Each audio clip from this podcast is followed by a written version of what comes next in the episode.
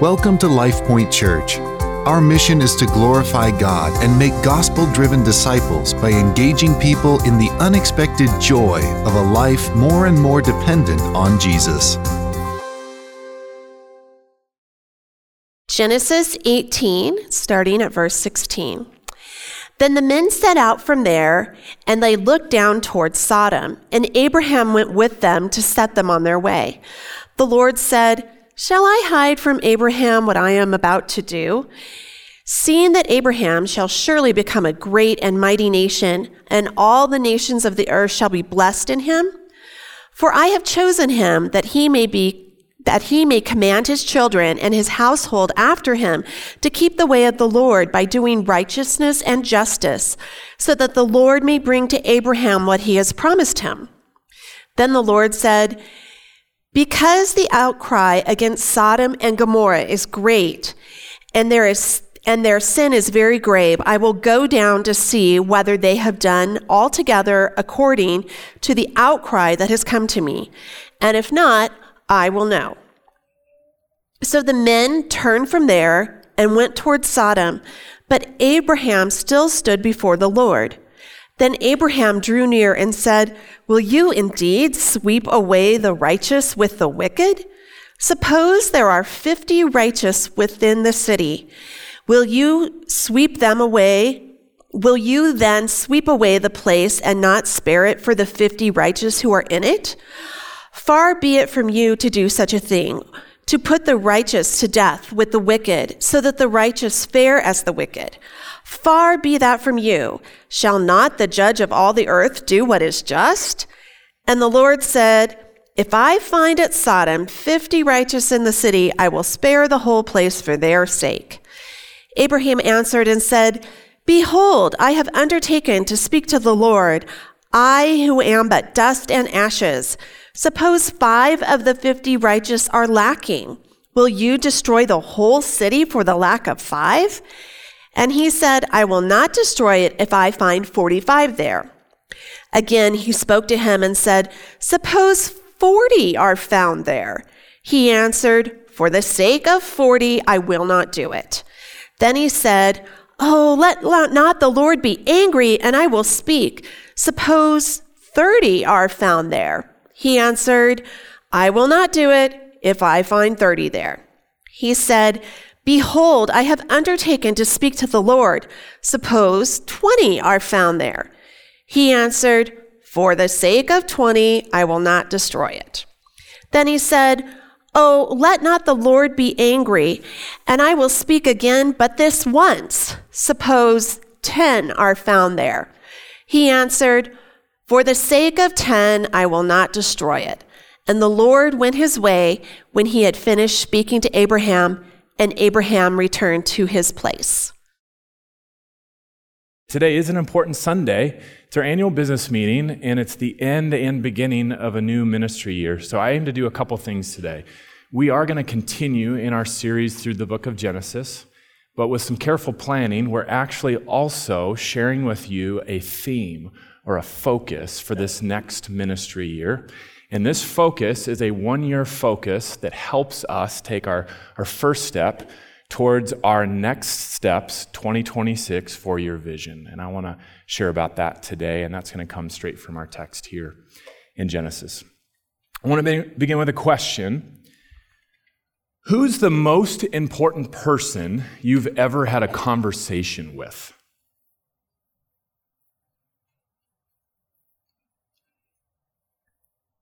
Who's the most important person you've ever had a conversation with? I have never had a conversation with an active president of the United States, but I have also not had a conversation with a former president either. Nobody important, really. Uh, on my track record. I've never had a conversation with a secretary of state or a senator. In fact, I've never had a conversation with any president of any country on the planet, ever. But I talk regularly with the judge of all the earth,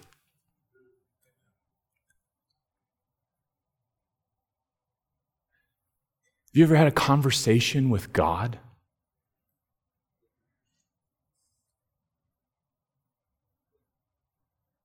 It's strange when I put it that way, isn't it?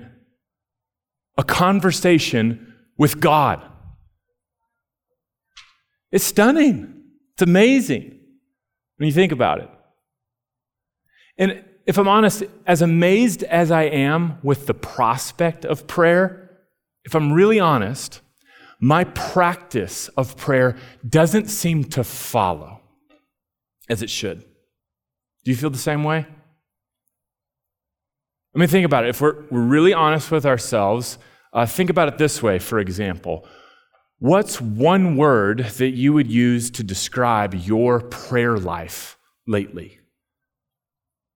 If you only had one word, just recently, what's a word you'd use to describe your prayer life? There's lots of words that might come to mind. Um, maybe for you, a description like inconsistent, or routine, or absent even, might be the word. Maybe obligatory. You know, when you're squeezing in that dinner prayer, oh, don't eat yet, don't eat yet, let's pray. We're supposed to pray. Or maybe dutiful, you know, as you're falling asleep at night and you think, oh no, I got to squeeze in a prayer today. Maybe your prayer life feels thankful and peaceful and sweet, but maybe it feels repetitive or small or useless. What one word would you use to describe your prayer life lately? How about bold? Would anyone be so bold as to describe their prayer life as bold? Bold. Today I want to explore two questions. What would it take to have a prayer life that is regularly bold? And what would happen if you did? Those are two questions today. Abraham is a man who we've been tracing his life and his journey of faith. And if Abraham had one word to describe his prayer life in this section, it'd be bold. Bold. And I, I want to unpack then why his prayer life is bold and how we can share in that too. But before we get to that, we need to see what, what led Abraham to make such a bold prayer before the judge of all the earth. So open your Bibles with me and, and see in the text as we start in verse sixteen. If you've been journeying with us, you remember last week in the, the first half of chapter eighteen. I think I said sixteen. We're in chapter eighteen. The first half of chapter eighteen, we saw that Abraham is having this amazing meal with three mysterious men. Middle of the day, he's a great host. And as he's having a conversation over dinner with these men, Abraham is realizing whom he's speaking with. In a, a theological term, we would say this is a theophany. This is an appearance of God before a human. God is taking on human form, and he's making an appearance to Abraham, and it's taking form in these three men. And there's a little debate about exactly how you splice up these three men, but I think the most logical reading of this is probably two of these men are messengers or angels, and, and one of these men is, is representing the Lord as Abraham addresses him that way. After they finish the meal, they stand up from the meal, and as a good host would do, Abraham accompanies his three guests to set them out on their way. We see that in verse sixteen of chapter eighteen. He sets them out on their way. He starts walking with them.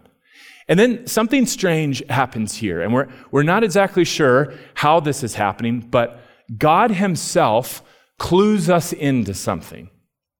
And, and the best way that I see this probably happening is, is probably all four of these men are walking together, and maybe the Lord has a little huddle as they're walking and leans into the two other men to ask this question. Verse seventeen, God says this. We hear him processing. Shall I hide from Abraham what I am about to do? I don't know if Abraham's within earshot here. It's possible he's hearing this, but I, I'm imagining in my head as I read this text that maybe the Lord is leaning into the, the two other angels, and he's saying, in essence, should we bring Abraham into our plan? We know what we're about to do. Should we let him know ahead of time? And God himself then, we're, this is amazing. We're, we're seeing the processing and the reasoning of the judge of all the earth. And he gives two reasons for why he wants to bring his servant Abraham into his plan ahead of time. Those, those two reasons come in verse eighteen and nineteen. In verse eighteen, God says the reason why. He chose Abraham and his descendants to be a blessing to the nations. This isn't an average guy that God's talking to. It's his chosen servant who's going to bless all the nations of the world. The next reason gives, gives the how. How is Abraham going to be a blessing to every nation on earth? And verse nineteen gives the second reason. How is he to be a blessing? By walking in God's ways before all the earth in righteousness and justice. It, wisdom could be described as living life with the grain of reality. And God has established that grain line. And so you want to be a blessing to others, you walk out how God has designed to live in holiness and righteousness and justice, taking up the cause of the weak and loving people. That's how Abraham was to be a blessing to the world. So it makes sense. It follows that God would say, should we bring Abraham into our plan? The answers are resounding yes.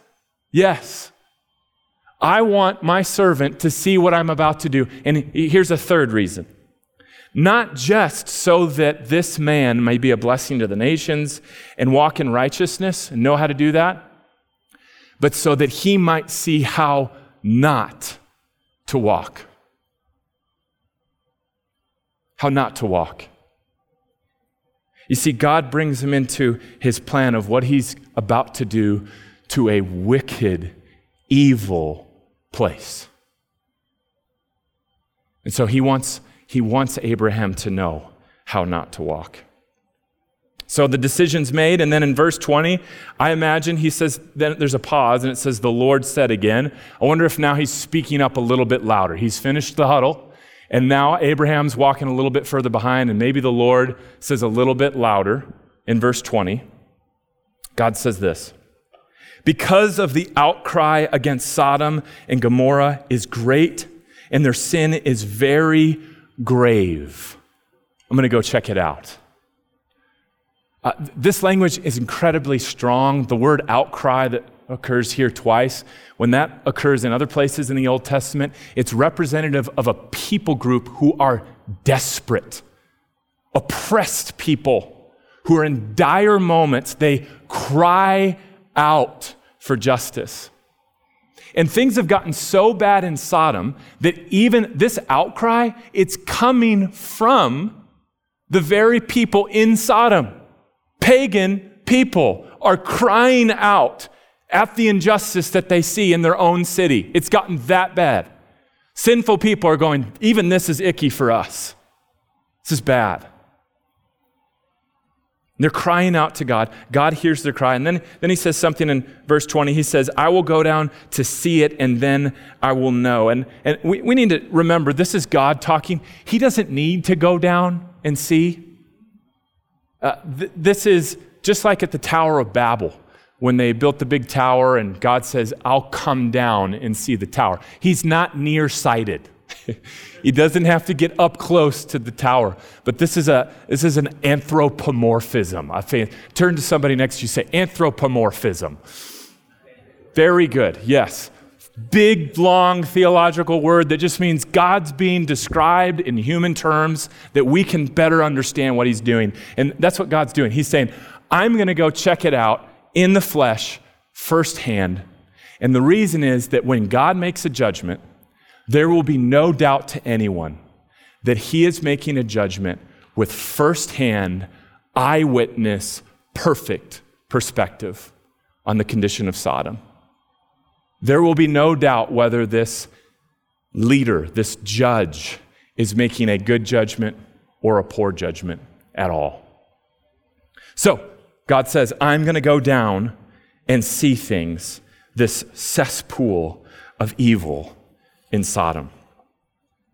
But then Abraham does something bold, very bold, doesn't he? Abraham approaches God and begins talking to God.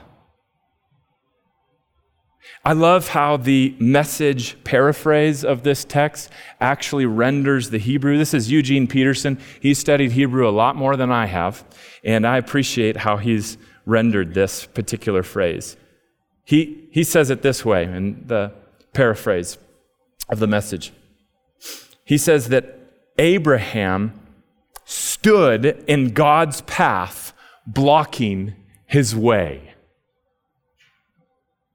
That's more forceful than just standing next to him. It's, it's like, I almost imagine Abraham as they're walking, he jumps in front of God as the two other angels keep walking, and he's confronting God to have a conversation face to face with the maker of heaven and earth. Who's the most important person you've ever had a conversation with? Abraham jumped in front of God to talk to him and confront him. It's amazing. How could he have such boldness before God? I want to just draw out this morning in our limited time three principles that I see in this text of how we can have bold prayer. Here's our three principles. I'll give you them, and then we'll walk through these one at a time. First, there's the posture principle, the ground principle, and the faith principle. So first, the posture principle. I want to suggest this morning that bold prayer has a posture of humble confidence. That's the posture of bold prayer. Look at verse twenty-two. Abraham has the boldness to confront God and even ask God questions about his plan. Who, who is Abraham to question God? He questions him. He asks him. That's boldness. He steps in front of his way. He confronts him. He holds on to God. And yet, notice the posture of Abraham repeated three times. Abraham knows his position before God. The three examples come up here. Look in verse twenty-seven. He says, this is Abraham saying of himself, "Behold, I have undertaken to speak to the Lord." Who's the most important person you've had a conversation with? "I who am but dust and ashes." He knows his position. He's bold, but he's humble. And then again, two more times. It says in verse thirty, "Oh, let the Lord not be angry, and I will speak." And then again in verse thirty-two, just once more, one more time, "Don't be angry. Can I make one more request?" Do you see the tension, the paradox? He's bold to step in front of God, and he's humble to know he's dust and ashes before the maker of heaven and earth. What's your posture when you have a conversation with the most important being in existence? What's your posture? How do you approach God? Abraham was called a friend of God. And that's amazing. That describes the intimacy and closeness and fellowship that they had, but Abraham also described himself as dust and ashes. The first principle, if we want to have bold prayer, we need to approach God appropriately with humble confidence. Second, it's not only the posture principle, but the ground principle. I use the word, not, not ground like earth, but ground, basis, foundation, or reasoning. Ground principle. Bold prayers are grounded in God's character and word. In other words, bold prayers base the reasoning of the request on who God is and what he says. That's the ground. That's the reasoning for the request before God. And I see Abraham following this request. Not only does he approach God boldly, and he does so with humble confidence, but look how he does it. What's the reasoning for his request? Abraham does not say, "Come on, God, my nephew Lot is there. Or it would be really nice." I mean, Sodom, they have the best prime rib. I mean, it's a, and if you burn that up, where's there going to be another place like that? Austin's Grill can't put another location anywhere else. It has nothing to do with him. The reasoning, the ground is God himself. Look at verse twenty-five. Look at how he grounds his request. "Far be it from you, God, to do such a thing, to put the righteous to death with the wicked, so that the righteous fare as the wicked. Far be it from you." And then he asks this question, "Shall not the judge of all the earth do what is just?" Don't you see? Abraham's saying, "God, do this because of who you are." It's a rhetorical question. You are the righteous, holy judge. I know you do right.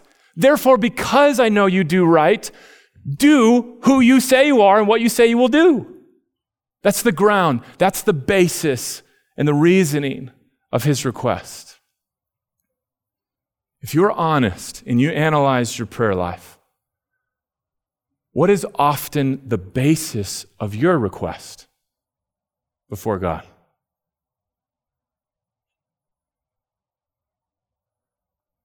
Maybe, maybe if you're honest, you have the, the bargain prayer that's like a trade. You, you ever prayed this prayer? "Lord, please help me pass this exam. And I pr- I promise I will, I will not cuss for a week, a whole week, if you will just let me pass this exam. Or, or God, I'll, I'll give my whole life to you. If you would, if you would just, just let me have this one thing." Do you see the bargaining? What's the basis? What's the ground? It has nothing to do with God. The ground of your approach to God is my comfort, my desires. I'm the basis. When I look in the mirror, that's not a very persuasive request. "God, please do this for me because I'm a pretty average guy who messes up and sins, and I just want this." What's the ground? What's the basis of your prayer? You want to have bold prayers? You need a posture of humble confidence, but you need a ground that's better than yourself. You need a reason for your request that's, that's grounded in who God is and what he says he will do. Posture principle, ground principle, and finally, the faith principle. The faith principle. Bold prayer anticipates God to change things or change us. This is the faith principle. Bold prayer anticipates God to change things or to change us. I see this in verse thirty-three. Abraham has had this amazing dialogue with God, and he, he talks God down from fifty to ten. fifty to ten. And at the end of that dialogue, Abraham finishes talking with God and he returns to his dwelling place. And I wonder what that night was like.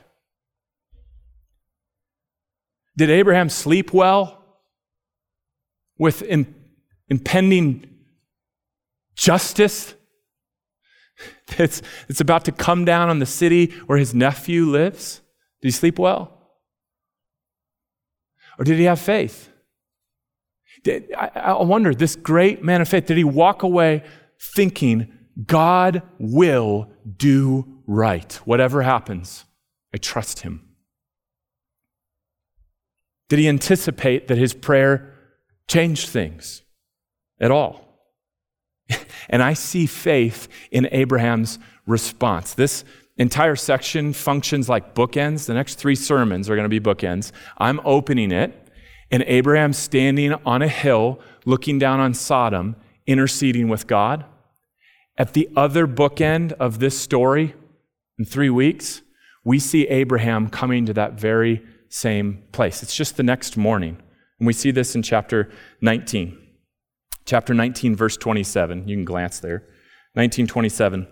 It's this strange note as they're talking about what's going on with Lot and Sodom, but the author draws us back to Abraham in verse twenty-seven. He says, "And Abraham went early in the morning to the place where he had stood before the Lord, and he looked down toward Sodom and Gomorrah." Don't you see his anticipation of God's answer? Abraham didn't pray with God face to face and then go off to something else. Early in the morning, before the sun rises, he's running back to the spot and he's looking for God's answer. He's anticipating it. He says, I know I've prayed. I know God heard me. What will he do? He anticipates an answer. But not only does Abraham anticipate that God will change things because of his prayer, he also has faith that God will change him because of the prayer. Don't you see, God was doing so much more than just allowing Abraham to intercede. And it did make a difference. We're going to see in the next chapters that Lot and his family are spared because Abraham prayed. But, it, but God was doing something more. He was changing Abraham. He was teaching in prayer Abraham something about who God is. And he learns a few things. He learns that, one, God is heading to judge Sodom, and that God is just, but he is holy. When sulfur rains down on a city, and he sees in the morning ash and smoke rising, he learns in prayer who God is, that he's incredibly holy, and that sin is a serious problem. But he also learned in prayer, as he talked God down from fifty to ten, you know what he's doing when he's doing that? He's testing God's mercy and where the line is. And you know what he learned in prayer? With every answer, yes, yes, yes, for fifty, forty, ten. God's mercy is great. That's what he learned in prayer. God would spare an entire city of evil cesspool if there were just ten righteous. That's great mercy. Great mercy. And, and the sad commentary of Sodom is there were not even ten. Destruction. Don't you see? Prayer anticipates that God will change things, but it also anticipates that God's going to change us. You don't commune with the God of the universe and walk away unchanged. It changes us too. This is the faith principle. What, what do you anticipate after you pray with God? I mean, do you really, when, when you make the request, are you waiting on the answer? Do you wake up early the next day and go, God, all right, I asked. I'm looking. I prayed. I know you heard me. I'm looking for the answer. Or are you anticipating that, God, I interacted with you. I know when I come before you that I will be changed. Do you anticipate? Or do you make your prayer and forget about it? And then make twenty-seven other requests before you even look for the first one to be answered. Bold prayer, bold prayer is the kind of prayer that approaches God with humble confidence. Bold prayer is the kind of prayer that's grounded in who God is and what he's said. And bold prayer anticipates God to change things or to change us. That's bold prayer. What's one word you'd use to describe your prayer life? Is it bold? What would happen if it was?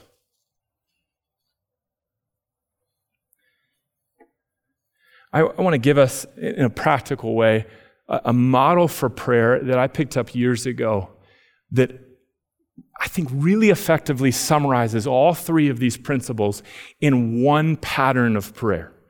And there's lots of patterns out there, and, and this one's been particularly helpful for me. And I, I think years ago, the first person I heard it from was John Piper, in the context of how to read the Bible to, he said, read it supernaturally. But I've applied this prayer model in a variety of ways in my life. So much so that I've prayed this prayer for this sermon this morning on my knees in my office. And it's the APTAT prayer, the APTAT prayer. I'll walk through this briefly. But APTAT starts, uh, it stands for admit, pray, trust, act, and thanks. Admit, pray. I'll walk through this. First, APTAT prayer, admit. The place to start with God is admitting that apart from Him, you can do nothing. Absolutely nothing. God, I can't even breathe the next breath of oxygen into my lungs without your grace sustaining me. I can't do anything. Don't you see how that begins with a posture A right posture before God, admitting your position? This is Abraham saying, God, I admit I am dust and ashes as I approach you. And then after we have appropriately placed ourselves, then we pray. Make the request. Make the ask for God's help. Pray. But, but this is the part. This is the part. We get here. We get to pray. This is the part that's transformed my prayer life for this sermon. You put that prayer with the ground in God's word. That's what's transformed my prayer life. That's, that's the T for trust. So you take a promise from God's word, you take an attribute of His character, and you beef up that request with God's word. So this is how it works this morning, okay? Uh, I'll, well, maybe I'll finish them. Then you act. So A is act. That's something we often forget. Sometimes you just pray and then you sit around. Oh, gee, I hope God will do something with my finances or my relationships. No, we act. We pray, but we act. You go do it. And then you follow up with things. So this is my prayer this morning. God, who am I to herald your word to your people? I am dust and ashes, God. And I know if you don't show up, this, this moment is useless. It's meaningless.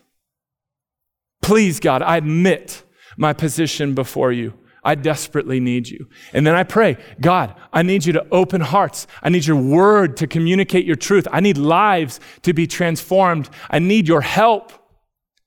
But I don't stop there. This morning, I beef it up with Isaiah forty-one ten. And I say, God, your word says, fear not, for I am with you. Be not dismayed, for I am your God. I will help you, I will strengthen you, and I will uphold you with my righteous right hand. So, God, according to your word, do what I'm asking. That's a different prayer. I'm not praying because I just want something. I'm praying because it's in accordance with your will. This is who you are, God. You love the proclamation of your word, so help me. According to your promise, and then I act, and I stand, and I preach. But I do so with faith. I'm believing. As Lonnie's reading the text, I'm rehearsing that promise over and over. So I step up to this place, and I go, you are with me. You are my God. I have no reason to be dismayed. I'm acting in faith. And then when I drive home today in my cute Honda Accord, you know what I'm going to do? On Prospect and LeMay, I'm going to say, thank you, God. Thank you. And that's prayer. So that I've found this model to be incredibly helpful. And if don't you see, it follows those principles. It starts with a posture of humble confidence. It makes a request that's grounded in God's word. And then it acts in faith, anticipating that God heard me and will do what he said. This is this is one model, a model for bold prayer. You can check out more at the link. Okay, this is bold prayer. All of this would be wonderful, except it's not a Christian sermon.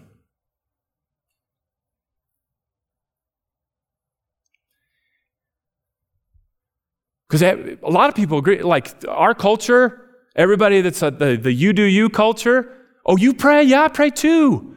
Sending up prayers and thanks, good vibes. We're cool with that. But there's something different when a Christian prays. There's something different.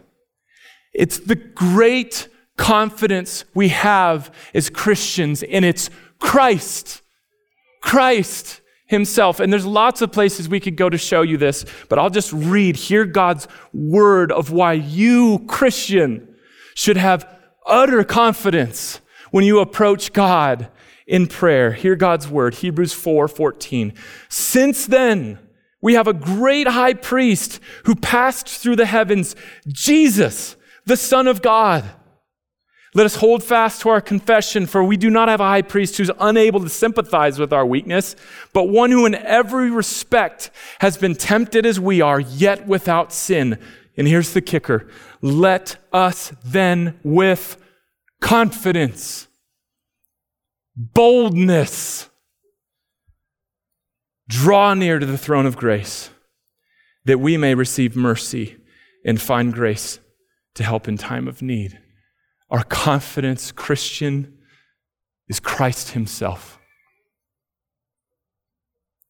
So I'm not just praying Isaiah forty-one ten as the ground. I'm coming to God and I'm going, I know I'm dust and ashes, God, but your son bled for me.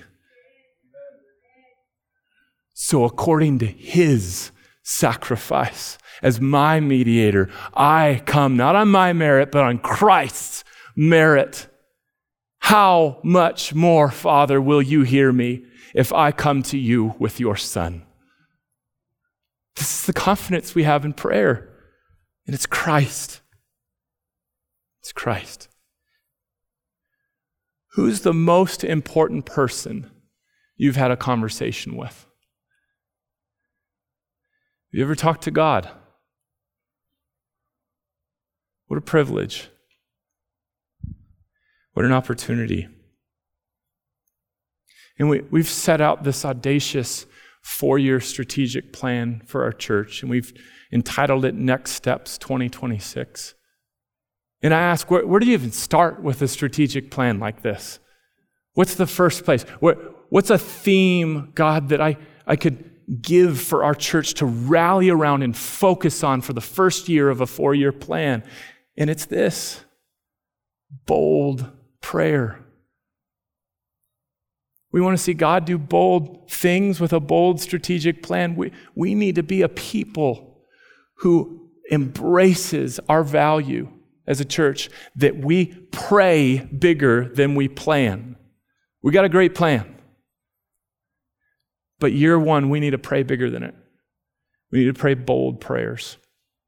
And so I'm, I'm inviting us, church, for this next ministry year, for us to focus as a church on bold prayer. We'll have initiatives, opportunities, rhythms of prayer, training on prayer, resourcing on prayer.